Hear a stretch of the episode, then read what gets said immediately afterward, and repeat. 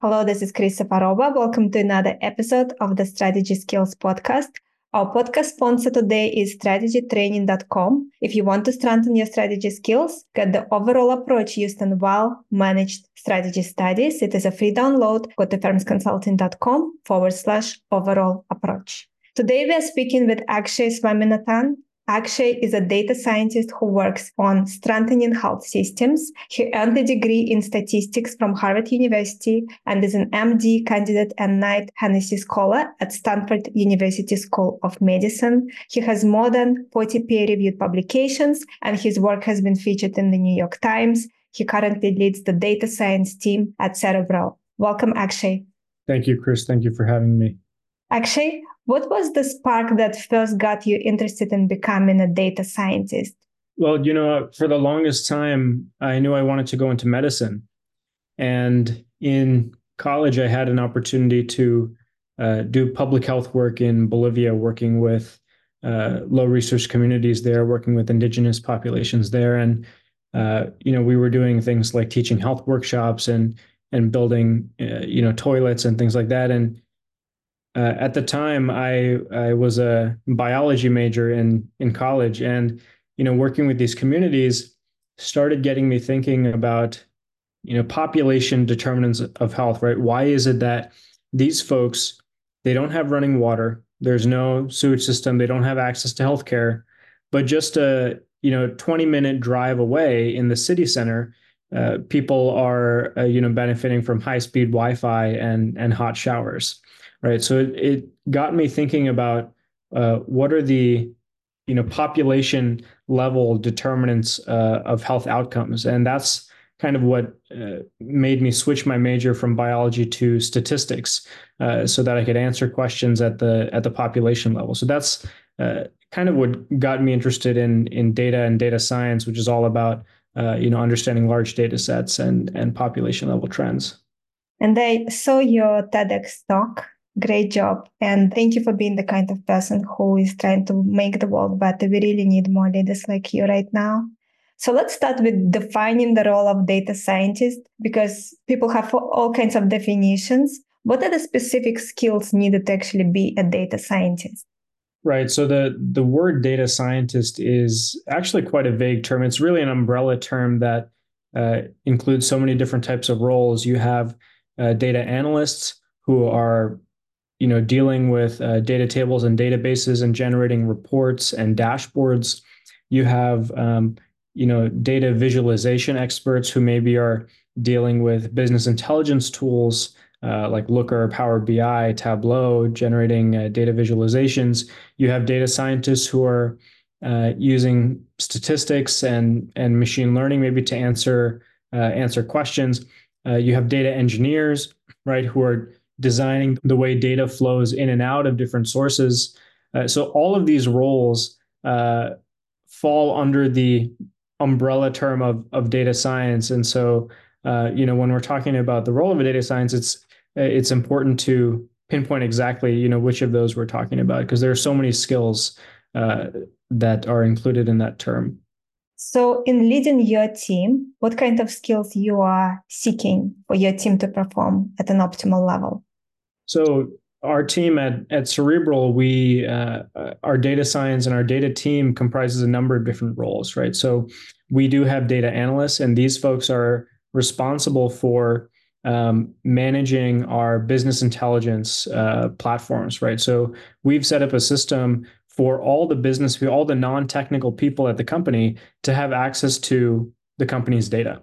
And this is great because it allows non-technical users to play with data and uncover their own insights so that the data team is not a bottleneck uh, in discovering those insights. And so our data analysts uh, help manage those tools for the, the non-technical folks uh, to interface with the data, right? So we use Looker. So our data analysts are uh, constantly bringing new data sources into Looker. Uh, they're teaching our non-technical folks how to use that data. We also have engineers who are responsible for designing the data flows and the data processing pipelines uh, so that the data that the, the business people can end up using is clean and, and high quality. Uh, our data, and we also have a, uh, machine learning engineering team, and and they're responsible for putting out data products, right? So at Cerebral, uh, we're a we're a large telehealth platform, right? We we provide psychiatry therapy services to clients uh, all across the country, and so our machine learning team is all about uh, building data products that make the lives of patients and clinicians better, right? So if a clinician needs to uh, know, for example, hey, my patient is suicidal, uh, we need to notify that clinician immediately, and so we, you know, design a, a, a machine learning powered system that can, you know, identify that data, identify those patients, and alert clinicians in in near real time. So our machine learning team builds those models, deploys those models within our data ecosystem. So we have a, a wide variety of of roles on our data team. Actually, and you have such a demanding role. You are studying and you recently co-wrote a book. How do you find time for all of those things? Yeah, it, it's a good question. I mean, the truth is, uh, we all make trade-offs, right? So um, I'm fortunate where uh, there's flexibility in in all of my roles right? In in my my school in med school they actually give us a lot of freedom to decide how uh, how to spend our time. Of course we have clinical obligations um, but in terms of coursework um, the way the curriculum is set up at, at stanford it, it, gives each student a lot of uh, flexibility to decide uh, you know how they want to spend their time. So you know many of my peers spend you know dozens of hours a week on research on on service work, on writing. Uh, and so I've chosen to take that time and and put it into my work at Cerebral and and some of these other projects. And for me, you know, in the future, I want to be at this intersection of of medicine and and data because I, I feel that that's where I can make the biggest impact. And I'm fortunate to be able to to work on that, uh, you know, now itself. And what is your vision in terms of your contribution that you want to make? So, you know, when I think about what are the biggest problems in healthcare right now. Uh, we have a delivery problem, right? Uh, it's really about getting the right treatment to the right patient at the right time. And, you know, in a lot of cases, we have the treatment, but we're not able to deliver it, right? Uh, for example, you know, in, uh, let, let, let's even take mental health as an example. We have effective treatments for depression, for anxiety uh, but people just don't have access, right? Why? Because it's too expensive. Because uh, there are not enough local therapists all around the country, not not enough local psychiatrists all around the country. So that's a delivery problem, right? And so I believe that data and data science can play a huge role in addressing that delivery gap, right? And that's what uh, that, that's really the impact that I hope to have. And you know what we're trying to do at Cerebral is uh, use data to augment the power of clinicians so that they can treat more patients more effectively.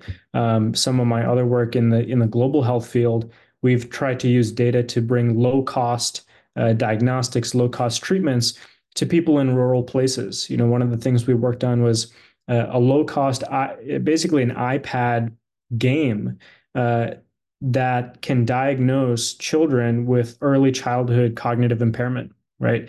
And we deployed this tool in rural villages in India, right? Now that's an example of a of a delivery solution, right? If you're growing up as a child in a rural village in India, you might not see a doctor or a or a psychologist until you're, you know, much older. And by that point it might be too late.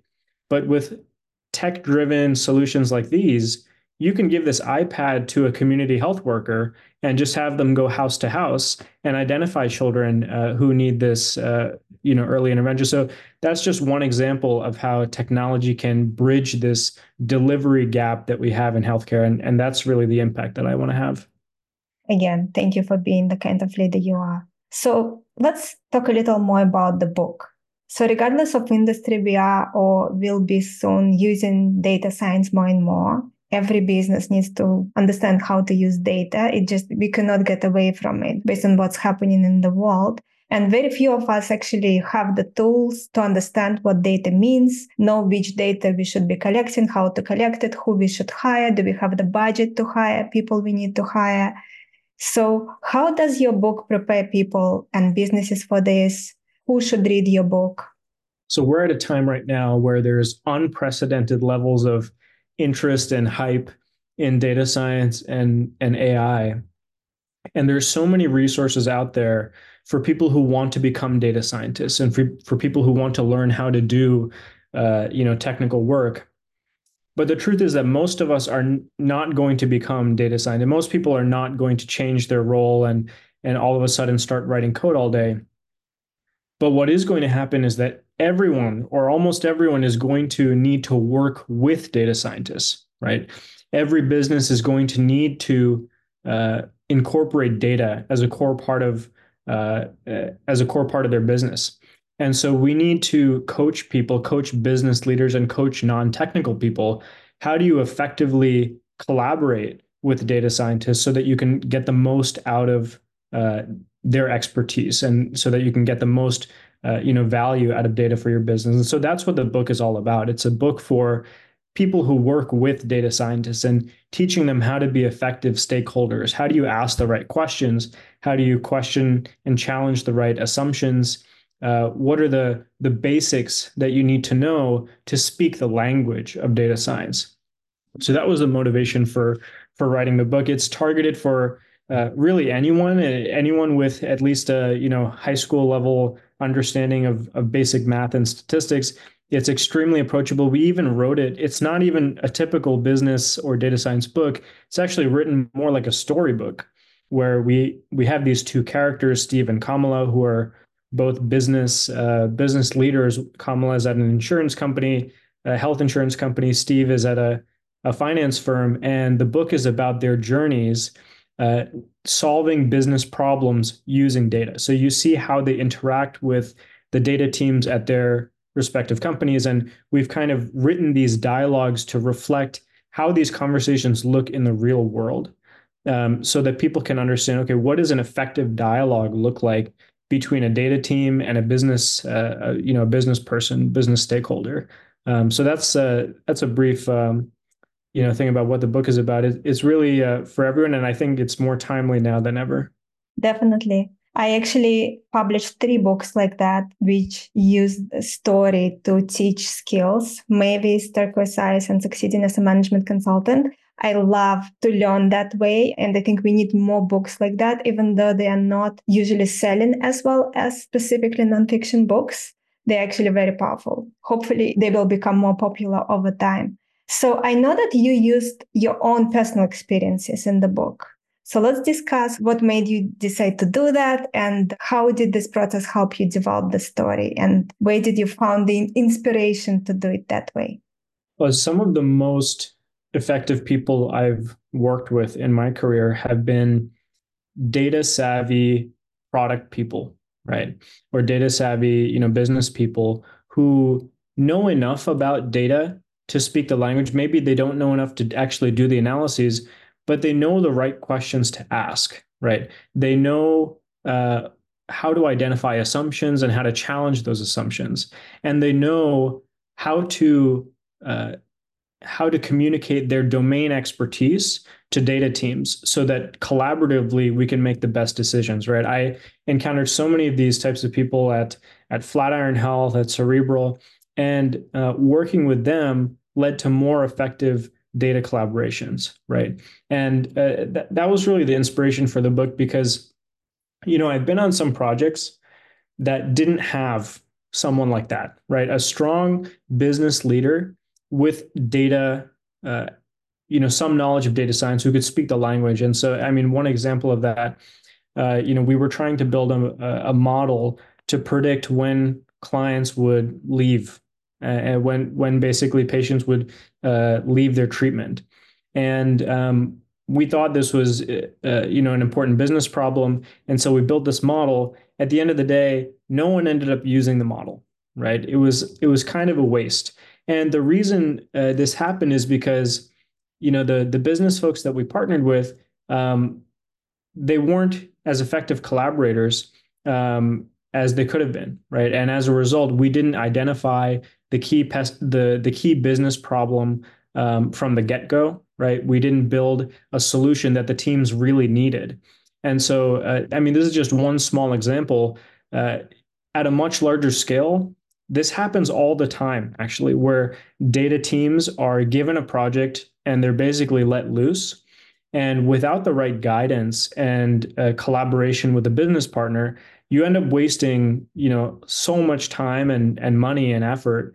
Um, and, and so that's really uh, what prompted us to to write this. And that was, uh, you know, a lot of the the inspiration for the characters here were some of the amazing product colleagues that I've worked with um, in my previous roles. During that project, when model was not used, how did you moved past it because I can imagine the amount of effort.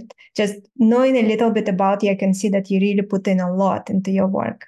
How did you move past the fact that you did all that work and it's not used?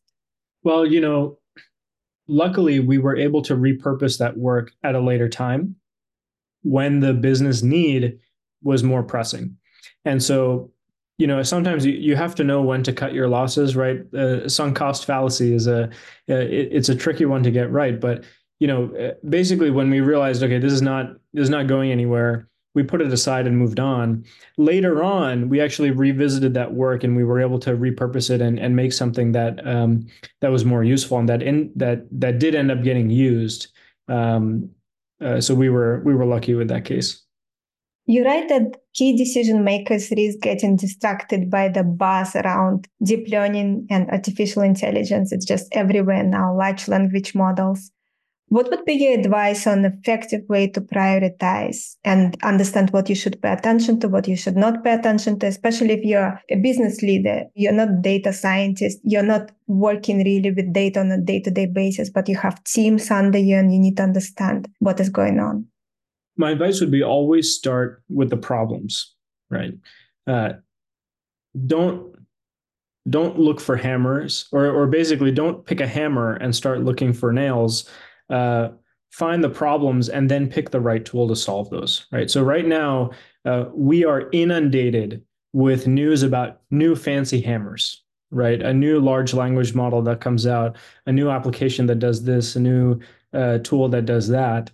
Um, but the truth is that um, the usefulness of these tools is only as uh, you know big as the business problem that they solve, right? So the truth is that a lot of business problems don't need deep learning. A lot of business problems don't need generative AI, right? I'll give you a good example. At Cerebral, we've rolled out personalized data reports for every single one of our clinicians right? And over the last few years, we've sent out you know tens of thousands of these reports. These are basically personalized reports for every therapist, every prescriber that shows them key data on their patients, on their care delivery, patient satisfaction, how many patients are staying in treatment for how how long, how are their symptoms changing over time. There is zero machine learning on these reports. there is zero generative AI in these reports but they're so useful for our clinicians to understand the patients uh, that they're serving. Because otherwise, eh, you know, the uh, I'll tell you, most medical practices and most, uh, especially most mental health practices, they don't have any system for clinicians to quantitatively track the progress of their patients and see at a glance, okay, how many patients am I responsible for? Who are the most high acuity? And so, you know, uh, that was the problem that we were trying to solve. And it turns out you can solve this problem with just very simple descriptive statistics, right? Uh, the denominator is how many patients I'm responsible for total. The numerator is how many of those patients have, you know, uh, come to their appointment in the last week, for example, right? Um, with simple metrics like that, uh, you can actually deliver so much value. Um, and so my advice is always start with the problems. Don't get caught up in these shiny tools uh, if there's an application for those shiny tools, great. But oftentimes, uh, the methods that you need are simpler than you might think. 100%. The amount of time you're saving to those doctors that they can just get all the information very quickly. Another day I was passing by someone, I was going for a walk and there was a guy standing on the sidewalk talking to someone on the phone very loudly. So I couldn't help but hearing what they're saying. And he was a doctor and he was getting the information, but one by one. So he asks a question, person replies. That is much more time consuming and he can help less people because he's spending so much time. Exactly. So What is your message to businesses who may not have the resources to invest in a trained data scientist, but still want to take advantage of the benefits of data science? So we have some of our listeners who may be running a medium sized mm-hmm. consulting business and they don't really have budget to hire data scientists or another type of business and they want to take advantage of what's going on, but they don't know how to go about it with a limited budget. Yeah, it's a great question. Uh, I think a useful framework here is identifying uh, where you are as a business on the data driven spectrum, right? So, a level one, let's call it a level one business, right? These folks, data is not a huge part about how they operate day to day. Um, maybe some of them are not even collecting much data. Others might be collecting some data, but it's living in you know random CSVs or random spreadsheets, and they're not really sure how to get started. So for these folks, how can they get to you know the next level, level two, right? So my suggestion here would be one: if you're not collecting data, start by collecting some data, and ideally collect data in an automated way, right? Um, so if you're a, if you're a you know if you're running a medium sized uh, consulting service, right? Um, try to get your clients to send you data in an automated way. Um, use data to uh, calculate important business metrics. Um, maybe you have data living in spreadsheets and you want to visualize that data. A great tool to do that is, uh, you know, Power BI, uh, a business intelligence tool like Power BI. You can get a free, um, you know, free trials of these services and it offers a really easy way to go from spreadsheets which you know almost everyone uses spreadsheets to creating data dashboards. And it, it's kind of a lightweight uh, introduction um, to data modeling databases and and uh, you know creating your own data ecosystem. So I, I would say you know that's a good first step. Um, if you find yourself dealing with a lot of spreadsheets that are just totally disorganized. Another uh, good stepping stone could be Airtable, right, which is kind of an intermediate between spreadsheets and a, a full-on uh, database. Um, so it's a little bit more user-friendly, but offers some you know better capabilities than than Excel. So um, those are some you know quick solutions for people who are just trying to get their feet wet with uh, data started quickly. Actually, and do you believe that someone who is running a medium sized consulting firm should be thinking about those things? Or do they have time to delay and think about it two years from now? Well, you know, what I would say is um, every business has success metrics, right? Whether they think about them or not, there are certain metrics that can be tracked that will determine the success of of your business, right? Uh, maybe that's your, you know, conversion rate. Maybe that's your client retention. Uh, maybe that's um, you know employee retention, right? Uh, all businesses have these success metrics. Um, I think the important piece is um, you know what what gets measured uh, has the opportunity to improve, right? Um, so if you're not measuring these things, if you're not thinking in terms of success metrics, uh, you're just going to be slower to achieve them right? So that, i think that would be my my main advice to to even the small medium sized uh, businesses thinking about what are your success metrics? How do you define them? Uh, what's the numerator? What's the denominator? How do these things uh, change over time and how can you start tracking these? Um, i i think you know every business uh, has those. And also if your competitors are using those tools and you are not using them you're at a disadvantage. Sure. I mean um, you know we're seeing that now with with AI, right? Uh, this is one place where you know AI is making a big impact in efficiency gains, right? We're seeing that. Uh, you know, I just I just saw recently Duolingo uh, laid off a large number of their contractors because they're using AI to create content now, right? So I can imagine if you're in a you know content generation industry, you need to start using AI. That's because that's what everyone's doing, and they're getting you know huge efficiency gains. So, you know, before we were talking more about business metrics and and solving business problems and things like that, but this is one case where uh, the tools have been shown to be effective, right? uh, generative AI is great for generating text and generating content. So, yes, in that sense, if your competitors are doing it and you're not, uh, they're going to have a leg up. What are some of your favorite tools for content creation when it comes to AI?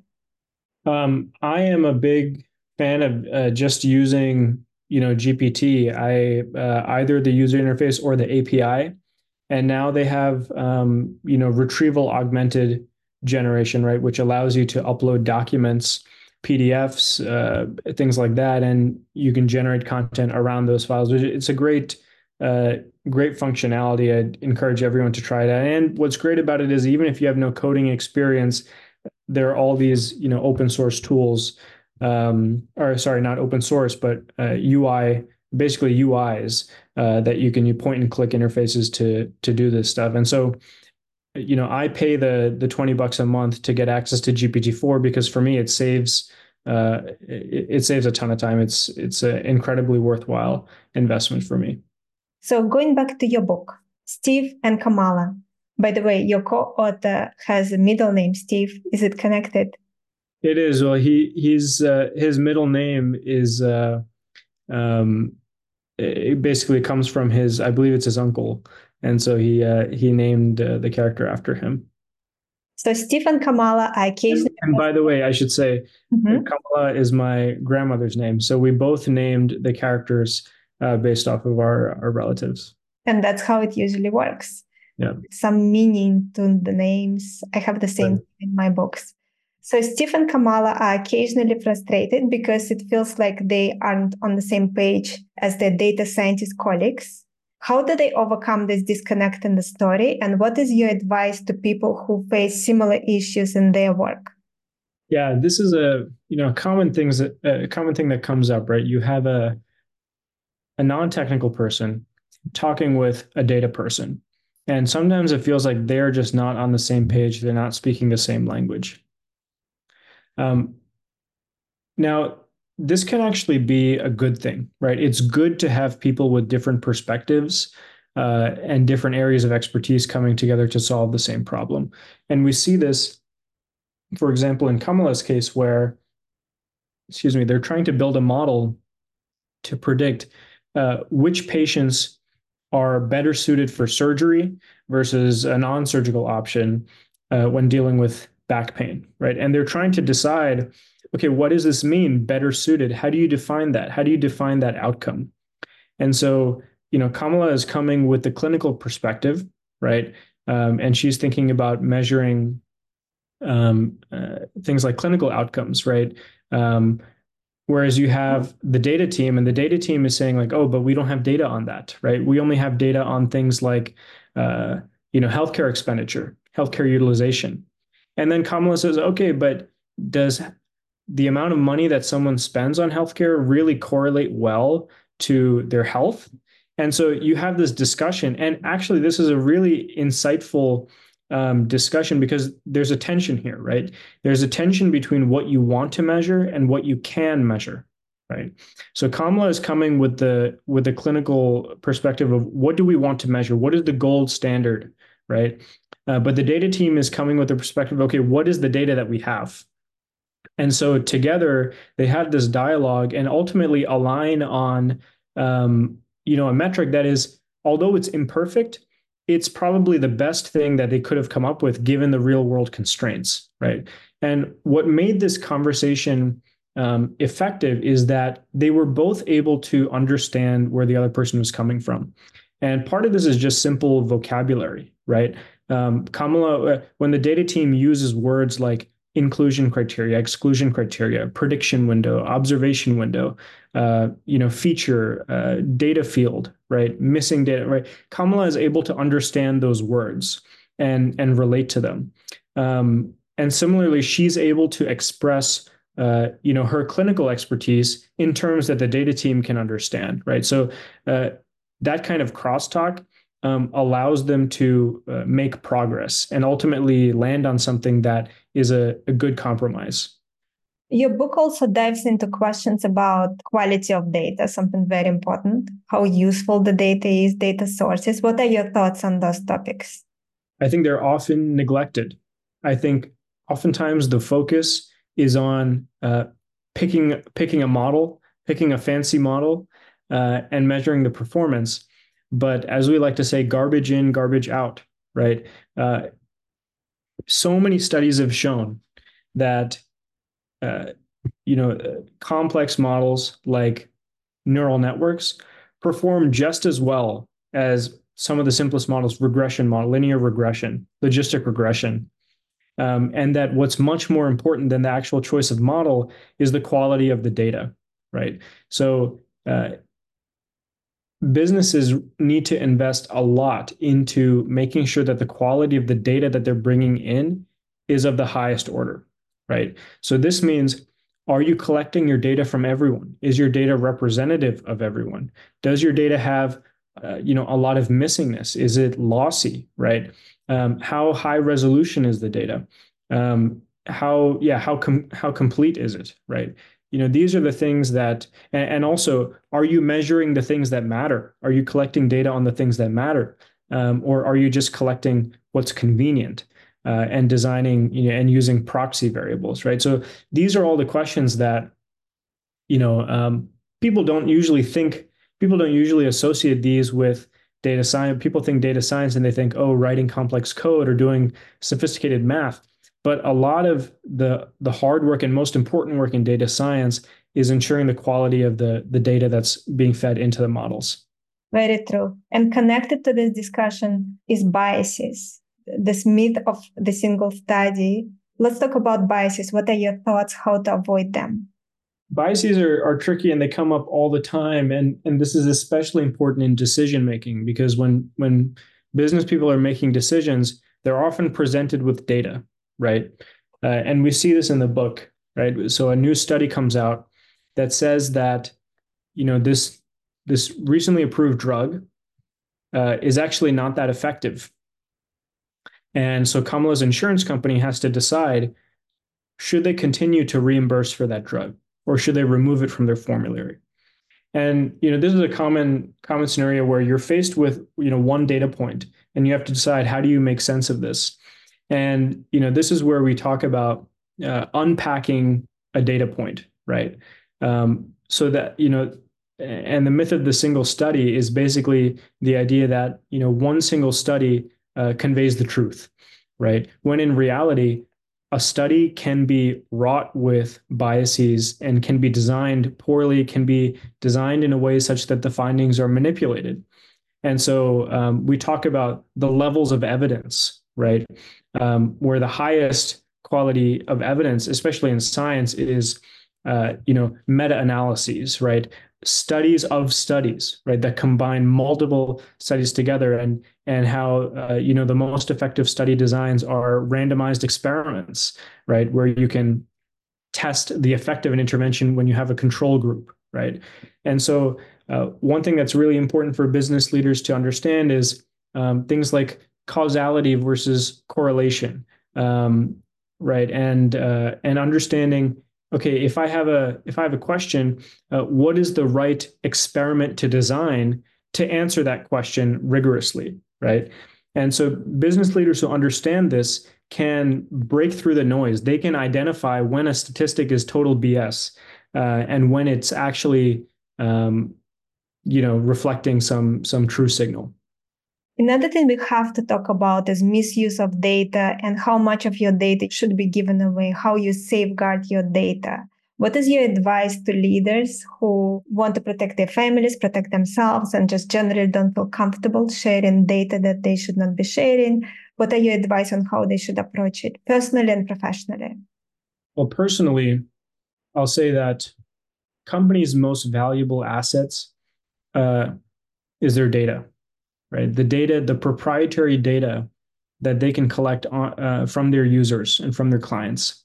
And so, as people, we have to recognize that every time we interface with some kind of system, they're trying to collect data on us uh, because that's how they build up their assets. You know, right now we're on a Zoom call. I'm sure if I had to take a guess that Zoom is somehow tracking something about this call, right? It might be the call duration, it might be the fact that we're recording this, it might be the time of day this call is happening. Uh, it might be, you know, your user ID, my user ID. So every company has huge incentives to build up these databases in house of their users' data. And so as as consumers, we should all be aware of that and recognize that whenever we interface, whether it's Zoom or just logging onto a computer or using email or a social media site, uh, every company wants to collect data. And it's up to us to decide, oh, do we feel comfortable sharing that data or do we not? Um, but that's the that's the most important thing to realize as consumers. Um, as businesses, I think you know one thing we keep seeing over and over is the um, the risk of data breaches. Right. Of course, you know I was talking about how data is the most important asset. Um, but losing that data can be catastrophic right? And and so that's why it's so important for companies that deal uh, in data to invest uh, in security teams and um, and data security right? Um, do you have uh, the safeguards in place to make sure that your data ecosystem is robust to uh, you know hacking attempts right? Do you have a security team that's conducting things like penetration testing uh, and making sure that um, you know, uh, you know that your data is is secure. And also, an important piece of this is compliance, right? Uh, making sure that you're abiding by the appropriate, you know, laws uh, that the government has set forth when it comes to data regulation. And sometimes there's so, and the, the legislation around this is evolving so fast that companies really do need to invest in, you know, compliance teams and compliant legal compliance experts to make sure that uh, you know they're they're operating uh, appropriately because last thing you want is to get audited or last thing you want is for there to be a data breach.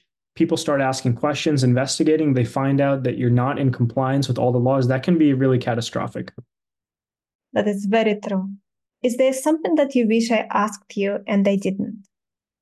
I think um, you know one thing is if you're a if you're a business person if you're a non-technical person um, thinking, okay, what can I do now? Right? Like, what's the next step that I can take here? Um, I would say prepare for your next conversation with a data team member, right? And the way to prepare for that um, is by doing a, a couple of things. Um, first is try to challenge some assumption. And usually you can do this by asking a question. Something like, you know, why did you choose to measure this variable? Or you can ask, how is this defined? Right. Or you can ask, um, how did you deal with missing data? Or how did you clean the data? Right. These are just some basic questions that anyone can ask. Right. And oftentimes the response you get can be very revealing. Right. If you ask, um, why did you choose to track this variable? Why did you tr- choose to measure this? Sometimes the answer you'll get is, I don't know. sometimes the answer you'll get is that's all we could find. Or sometimes the answer you'll get is, oh, that's what we thought was most appropriate. And that's when you, as a business, as a domain expert, you can jump in and say, oh, well, I don't think that makes sense. Right. If you ask, how is this defined? That's another great question, right? Because sometimes uh, the data people will will think they're doing the right thing. They'll think they're doing a reasonable thing. They'll say, "Oh, you know, we decided to divide this by that and multiply by three and and take the square root." Um, but if it doesn't make sense to you as a business person, you need to call that out, right? Uh, because uh, you know uh, there needs to be alignment there. So by anyone can ask these types of questions, and you know in the book we have at the end of every chapter a list of you know two or three dozen questions like these uh, that you can just pluck right out of there and, and use in your next conversation uh, with data team. So that would be my my one uh, takeaway for people who are who are listening to this is just try asking qu- one of those questions the next time you talk to someone on your data team and just see what see how the conversation goes from there. And don't accept responses that use a lot of jargon and words you don't understand. Make them explain it to you. Exactly. If you can't understand it it's not because you're dumb. it's because they can't explain it well. Exactly. Actually, the last question from me, my favorite question to ask. Of the last few years, what were two, three aha moments, realizations that changed either the way you look at life or the way you look at business, but it really shifted the way you look at life or business? One of those moments for me um, happened when I was in in Bolivia. Uh, like you know, I like I was telling you when we started out here, and it was this really stark contrast where you know we would we would travel there with our group of volunteers and we'd stay in a nice place. And literally just a 30 minute drive away people's reality was totally different right? Similarly uh, in my work in india right?